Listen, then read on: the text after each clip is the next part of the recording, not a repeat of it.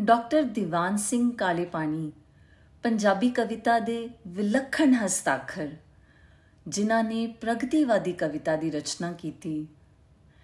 Doctor Diwan Singh ਕਾਲੇ ਪਾਣੀ ਬਾਰੇ ਇਹ ਗੱਲ ਬੜੇ ਆਸਾਨੀ ਨਾਲ ਆਖੀ ਜਾ ਸਕਦੀ ਹੈ ਕਿ ਉਹਨਾਂ ਨੇ ਕਵਿਤਾ ਕੱਲੀ ਲਿਖੀ ਹੀ ਨਹੀਂ, ਉਹਨਾਂ ਨੇ ਉਸ ਕਵਿਤਾ ਨੂੰ ਜੀਵਿਆ ਵੀ। ਪੇਸ਼ ਹੈ ਉਹਨਾਂ ਦੀ ਕਵਿਤਾ, ਵਗਦੇ ਪਾਣੀ।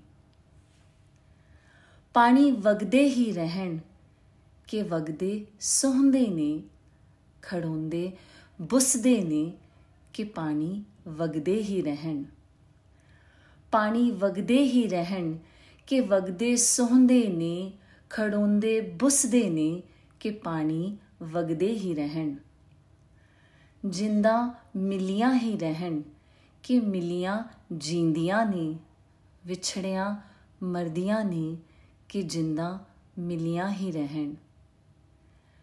ਰੂਹਾਂ ਉੱਡਦੀਆਂ ਹੀ ਰਹਿਣ ਕਿ ਉੱਡਿਆਂ ਚੜਦੀਆਂ ਨੇ, ਅਟਕਿਆਂ ਡਿੱਗਦੀਆਂ ਨੇ ਕਿ ਰੂਹਾਂ ਉੱਡਦੀਆਂ ਹੀ ਰਹਿਣ।